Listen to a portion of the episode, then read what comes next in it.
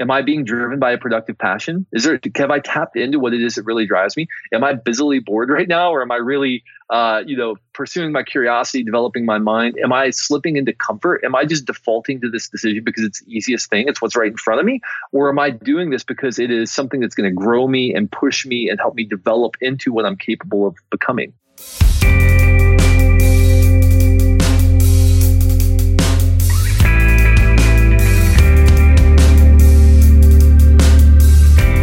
This is Love Your Work. On this show, we help you achieve success by your own definition. This is about living a balanced life. This is about living and working according to your values. This is about making money through things that make you happy. And at the same time, it's also about finding the grit to persevere when you meet a challenge. I'm David Kadavy. I've been an independent creator for more than 10 years now. I've written a couple best selling books, Design for Hackers, now The Heart to Start. If you are new here, welcome. Again, I'm David Kadavy. If you want to join us here on Love Your Work every Thursday, please hit subscribe on your podcast's app. For you regulars there, I hope that you'll forgive the longer intro. I made an interesting discovery the other day. Apple has released detailed stats for their podcasts app. Podcast stats are notoriously unreliable. It's so hard to figure them out when you look at them on, say, Libsyn, and they keep on changing the way that they collect those stats. But this release from Apple is pretty groundbreaking because it shows a graph for engagement for every episode. And no, that's not something that you get to see otherwise. So I can see where people skip and where people drop off. And this, of course, is going to help me make the show a lot better. Now, one of the most surprising discoveries that you might be interested to hear is that most of you listening on Apple Podcasts aren't subscribed. Something like 60% of listeners on Apple Podcasts are not subscribed. So if you are a regular listener, please do subscribe. If you are a new listener, subscribe as well. So that way you can be sure that you don't miss new episodes. It really helps other people find the show, and that helps me keep this show going. So I'm exploring a longer intro just in case that helps new listeners decide whether they want to subscribe or not. So we'll see how that goes. On this episode, I'm very pleased to have Todd Henry as a guest. Many of you are probably already familiar with Todd's work. He has a great podcast called The Accidental Creative. He actually just recently interviewed me on his podcast, so go check that out.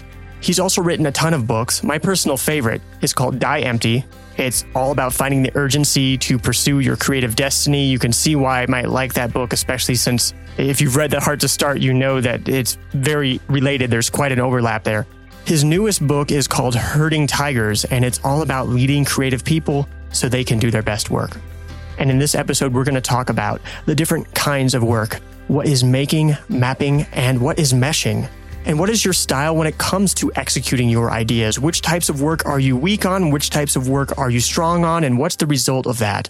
And how do great creative leaders create an environment where their people can actually be really creative and effective? The killer tip from this, I think, is that great leaders have great rituals. I love that.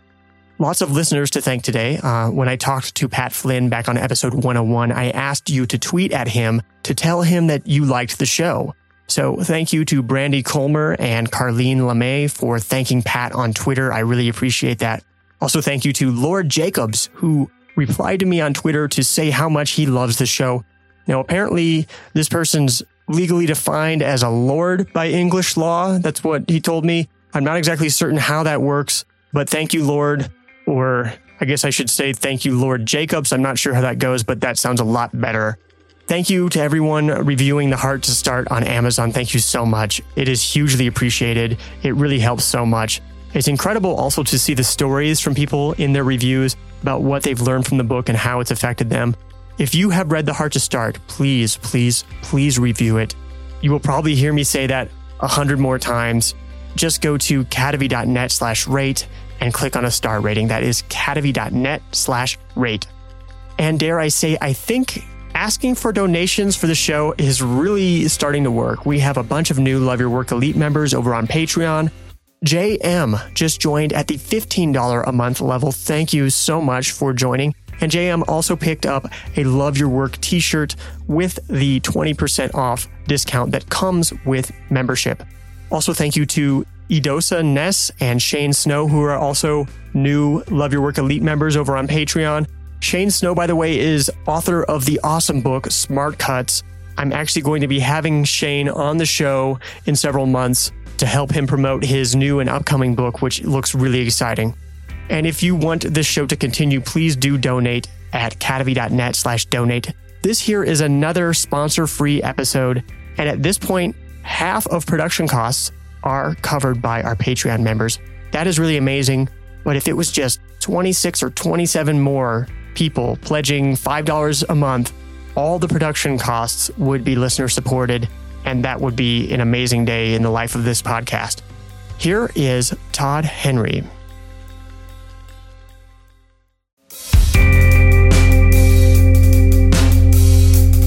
Okay, I'm here with Todd Henry, and I think the way that you ended up on my radar was this book called Die Empty. And that title connected with me so deeply and immediately, but it seemed like a, a very gutsy title. Was there any reluctance to call a book Die Empty? Oh yeah, of course. Yeah, and and frankly, I had a lot of people that I deeply respect. I mean, other authors and people in the space who cautioned me greatly about the you know the idea of, of titling a book anything to do with death because people don't want to think about death right? And uh, you know I sort of envision myself I think, even, I, I think I even wrote about this in the book you know I envision myself standing on stage in front of a giant banner that said die you know like die empty and uh, you know just some of the unique challenges of that. But but frankly uh, the message um, was one that took the took hold of me very deeply uh, a number of years before I wrote the book, and I thought, you know what, whether we whether this succeeds or it fails, I am going to go out. I have to live the message of the book. I'm going to die empty, right? I'm gonna I'm gonna put it out there, and um, if people don't receive it, if it's not the best marketing choice, then that's totally fine because I feel like this is the message I want to carry out into the marketplace. And uh, fortunately, it, it, resonated and uh, connected with a lot of people. And um, you know, the kind of the rest is history. But yeah, it was it was a very I mean, I think like a lot of people who do who do creative work, I mean, you always sort of second guess and question some of your creative decisions in the moment, and sometimes there's not really a clear answer, and so you kind of have to go with your gut and be willing to own whatever it is you do. And if you own it, then a lot of times people will come along with you. It's only when you sort of waffle and hesitate that people, you know, start to think, "Ah, I'm out of here. I'm not going to pay attention to this."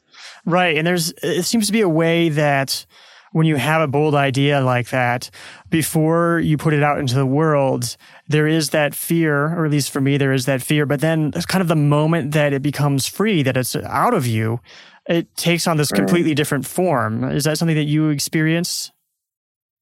Oh yeah, totally. And and by the way, I want to be really clear that the the the idea of you know die empty is not something that originated with me. And and I, I tell the story in the book of how that sort of uh, became a you know that that one incident um, where I experienced uh, you know uh, basically being challenged not to take my best work to the grave with me, uh, where that that sort of um, ethic became instilled in me um, and and you know sort of really I, I, went back to my office and i wrote you know die empty on a note card put it on my wall put it in my notebook and it really defined many years of my life and my work and uh, really was the beginning of sort of the foundation of my business frankly um, over over a dozen years ago now and and that was largely due to the fact that i felt like there was all this stuff i was carrying around with me all of these ideas and uh, all of these uh, you know bits of value that I wanted to give to others, but I wasn't creating a forum in which to do that. I wasn't finding I wasn't finding expression for those ideas and those bits of intuition, and so as a result,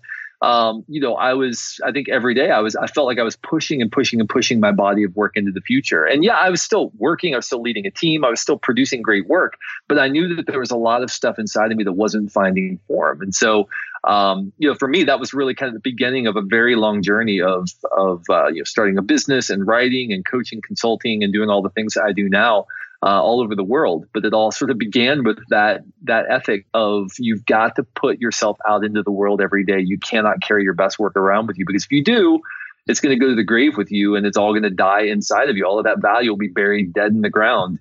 Never to be seen by human eyes.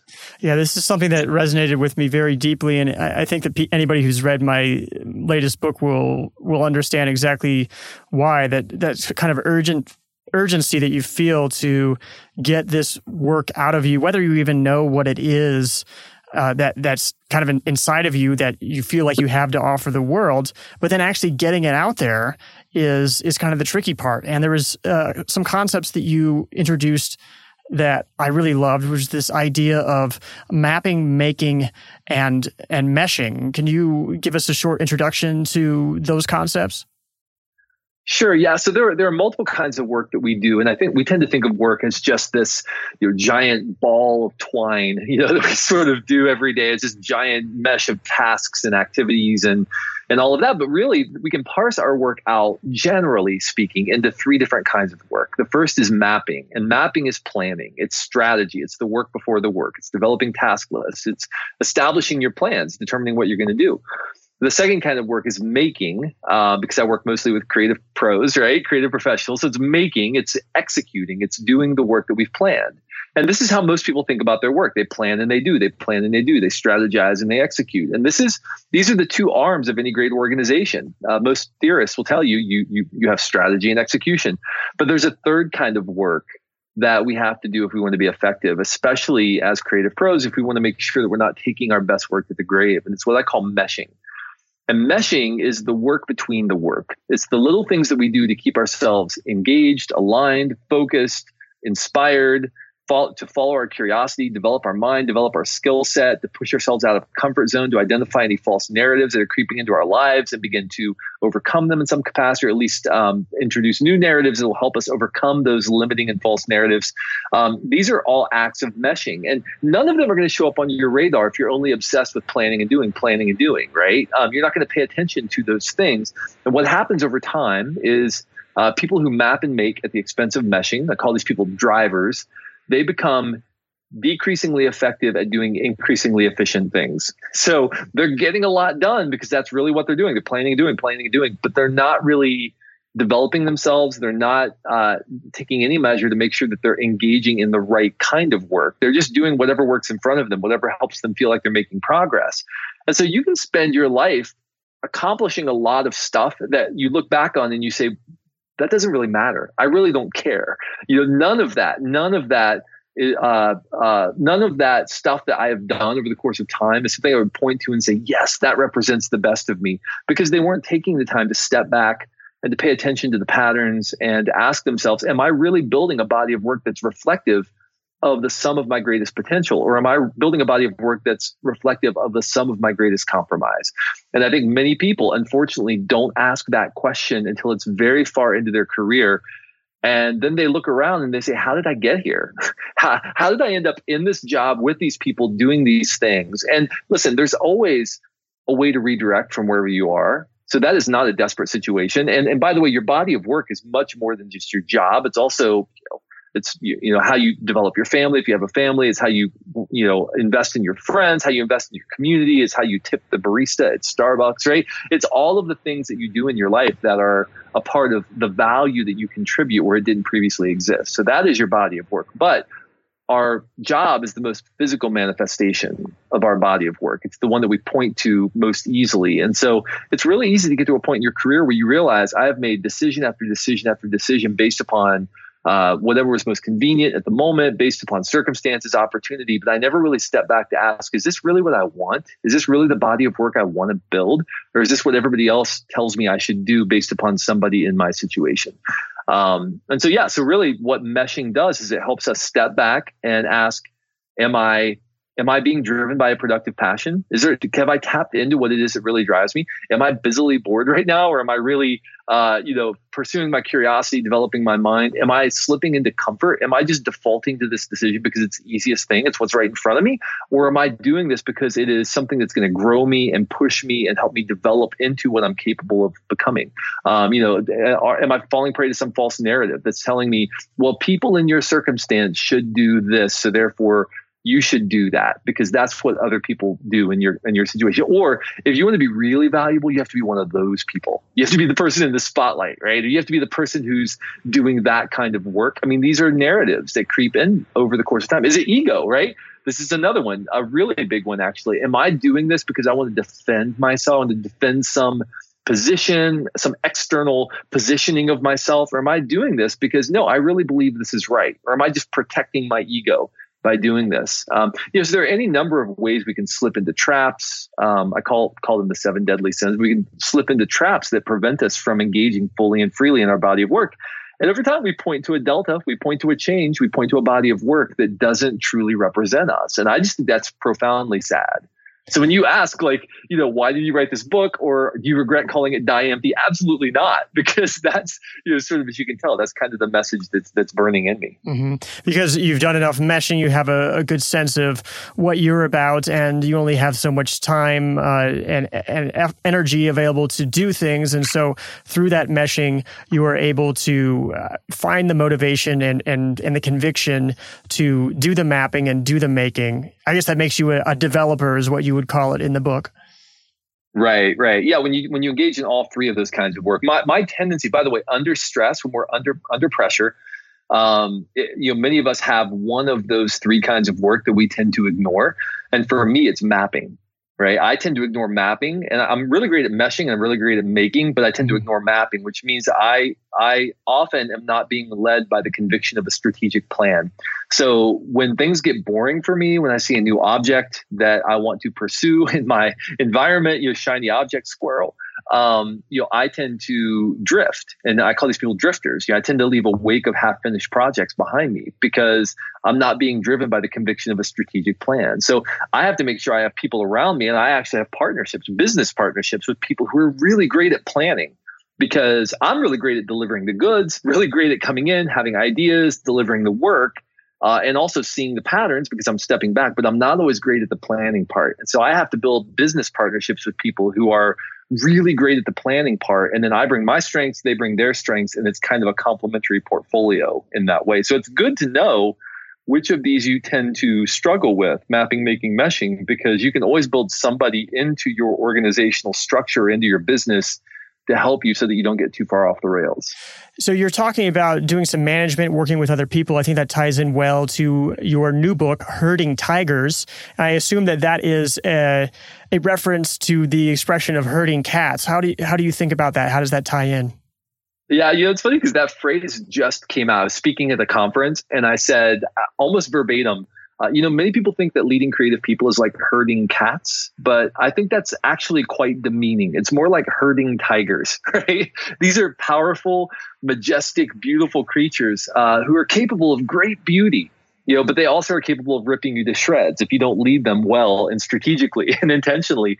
Um, and that's, you know, frankly, that's what it's like leading creative people inside of organizations. Um, you know, creative people have to be strategically and intentionally led, and they all have unique needs. And the problem is, you know, the reason, frankly, I think that creative people, highly talented creative people within organizations get such a bad rap, and they do. There are all kinds of stereotypes. There are all kinds of things people say about creatives. Oh, they're so flighty. Oh, they're so insecure. I mean, we hear these things, right? Which is why this herding cats thing has become such a common way of describing it. I think it's demeaning and frustrating when I hear that. But I think the reality is a lot of the reason we see those things exhibited by creative people in the marketplace is because they're not being led well. It's because they're not getting what they need from their leader. Uh, and a lot of that's because people don't understand what it takes to lead creative people. I mean, many people who are leading creative teams, for example, like in an agency, something of that nature, marketing firm, are people who at one point were practitioners. They were maybe designers or writers or you know whatever, and then because they were really good practitioners, they were promoted into a management role. And now they're like, well, what do I what do I do? I don't know. I mean, the only example I have was my last boss who was a total jerk, you know, like, so they don't really have, there's not a clear path for them. There's not a clear set of practices that they implement in order to be effective. And so, uh, you know, what I really wanted to do with this book with Herding Tigers is offer something of a roadmap for people who are stepping into a role of leading creative people and help them understand some of the things that creative people need and what happens when they don't get it and more importantly what happens when they do get it and what does success look like as a leader of creative people?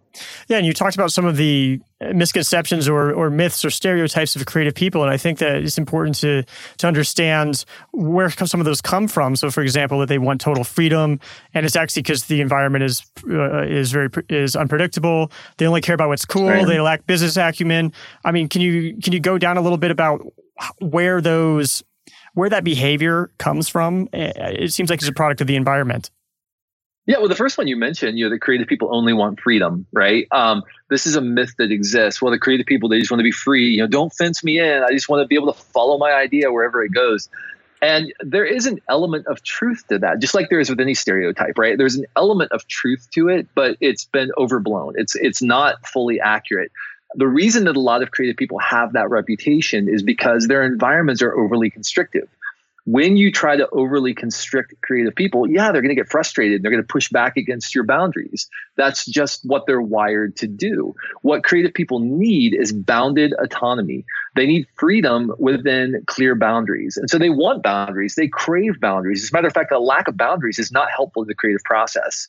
Healthy creating requires good boundaries. Um, I think it was Orson Welles who said the absence of limitations is the enemy of art right? So you hmm. have to have some kind of bounding force to keep your team focused. Otherwise, they're going to dry out on the plane. They have no clue where to spend their energy. So you have to have some boundaries, but they can't. The boundaries can't be overly constrictive, or they're going to they're going to start feeling frustrated.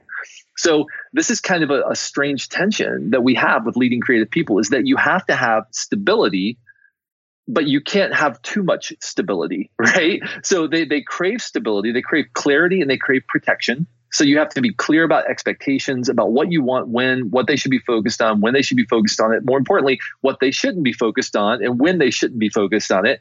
You need clarity of expectations, clarity of systems, processes. How is this going to get done? When's it going to be due? All of those things feel like, you know, to a lot of people from the outside, they feel like overly constrictive boundaries, but those are those smell like freedom to creative people because then they're able to make priority decisions about how they spend their thought cycles. And at the same time, they need protection from you. They need to know that if everything goes off the rails, that you're going to stand in the gap. You're going to protect them. You're going to protect the resources they need. You're going to you're going to get buy-in from the organization at the right points in the process, so that they don't have to worry that uh, we're going to work on something for three weeks and then somebody's going to swoop in and change everything at the last minute. No, my leader is standing in the gap for me and is getting buy-in and is communicating the consequences of you know changing direction and all of that so that I have what I need, the stability of environment that I need to be able to take risks. If if the environment is chaotic, then the work will suffer. The work will become machine-like because you you can only wrestle with so much uncertainty as a creative pro. But if the environment is stable, then the work will become more creative, more expressive, and more risky, which is what you want. You want the risks being taken on the work. But to do that, you have to create a stable environment. But here's the tension David. Sorry, I, I, just keep going on. Feel free to cut keep me off. Keep on going. Yeah. Okay, great, great, great. Okay, good. So you need stability, but the second thing that creative people need, and this is a bit of a weird dichotomy, and there's a tension here, is challenge. They need to be pushed. They need to, to feel permission from you to take risks, to try new things, to be themselves, to bring their ideas to the table, and to push out into areas where they've never maybe played before. Um, they need to be pushed to grow. They need to be pushed to try to solve problems that intimidate them. So creative people need to be pushed. And they also need to feel that you have faith in them. They want to be known. They want to be seen. They want to know that you believe in them, that you believe that they can do it, that they can accomplish it, um, and that you have faith and that you're putting your reputation behind them. So they want to be pushed, they want to be challenged. But here's the problem with challenge comes instability. So as a leader, you're constantly putting your fingers on those dials and you're constantly dialing up stability and challenge, stability and challenge within your organization. And when you have both of those right, then your team will thrive. If you lack stability, but you have high challenge, your team's going to be angry. They're going to be frustrated. It's going to feel like a sweatshop, right? You're just using me and abusing me, and you're just burning through me, and you're going to bring somebody else in. They're going to get angry. If there's high stability, but low challenge, it's going to feel like a production shop. It's going to feel your team's going to get bored, and highly talented people are going to move on because they're going to feel like you're not using me for what I'm capable of. So you have to keep your eye on stability and challenge and make sure that you're dialing both of those in. And by the way, this has to happen on an individual level. This is why it's it's not like herding cats, it's like herding tigers. It's like strategically and individually leading these powerful, majestic beings to make sure they have what they need in order to thrive. And one of the methods that you introduced for uh, keeping things on track is is rituals. I thought that was a, an interesting idea. The idea of weekly, monthly, and quarterly rituals. Can you talk a little bit about that? Yeah, great leaders have great rituals. This is the one commonality that I've discovered in all of the leaders I've been I've, I've interviewed over the last ten years. And by the way, a lot of the insights in the book, you know, people are like, "Well, t- tell me about the leaders that you interviewed in the book." And I said, well, I interviewed a lot of leaders and I, I, do interview a lot of leaders, but frankly, I've had, I've had conversations with hundreds and maybe even thousands of creative pros over the course of the last 10 years. And those conversations usually go something like, tell me what you're not getting right now, right? tell me what it is that you're not getting from your leader. And so a lot of the stuff, like this book is written from the perspective of what creative people need from their leader. But one thing I discovered in talking to leaders is that great leaders have great rituals. Great leaders have uh, practices built into their life to help them assess what conversations do I need to have right now with my team? Uh, is there any place where I'm blowing trust in some little way that I'm not even aware of? Um, are there any weird dynamics happening right now? Have I noticed anything strange in the, in meetings? Is there anything that needs to be pruned from our culture right now? Is there any place where I am in danger of endorsing or normalizing deviant behavior on the team in a way that it's going to disrupt everybody else? It's going to create some sort of cultural tailspin. Um, so great leaders have great rituals, but not only as it relates to the team, but leaders, great leaders, uh, take time to to step back, to study, to develop their minds, to develop their curiosity, to push themselves to think in new ways. Great leaders take care of themselves because if you if you are not inspired, you cannot inspire your team, right? If you're not taking care of yourself, you're not going to be able to take care of your team. So great leaders understand that in order to be able to bring what I need to bring every day to my team, I need to also be building rituals into my life, creating rhythm in my life. So I'm not treating myself like a machine, but instead I'm treating myself like a rhythmic, creative being, which I am. Because I treat myself like a machine, I will eventually begin to produce machine like work, predictable, exactly what's expected, equal input, equal output. And that's not what we want. And the same thing happens with your team if you're treating like a machine as well. But in order to be able to lead my team effectively, I need to take care of myself and make sure I have good rituals in my life to help me preserve my energy and bring my best effort every day. Yeah, that's a great idea. Rituals definitely preserve mental energy and allow you to keep things on track and, and going well. Todd Henry, thank you so much for being on the show. Uh, people should, of course, go out and buy Die Empty. There's a book called The Accidental Creative that you have. There's Herding Tigers. Where else can they get more of you? Yeah, um, I would encourage people to listen to the Accidental Creative Podcast as a starting point. Uh, I've been uh, doing the podcast for about 12 years now. We have millions of downloads. Um, we put out one to two episodes a week about life as a creative pro or life as a leader. Um, so you can check that out or just visit toddhenry.com and you can learn more about my books and all the other stuff I do. Wonderful. Thank you so, so much for making the time. Thank you, David.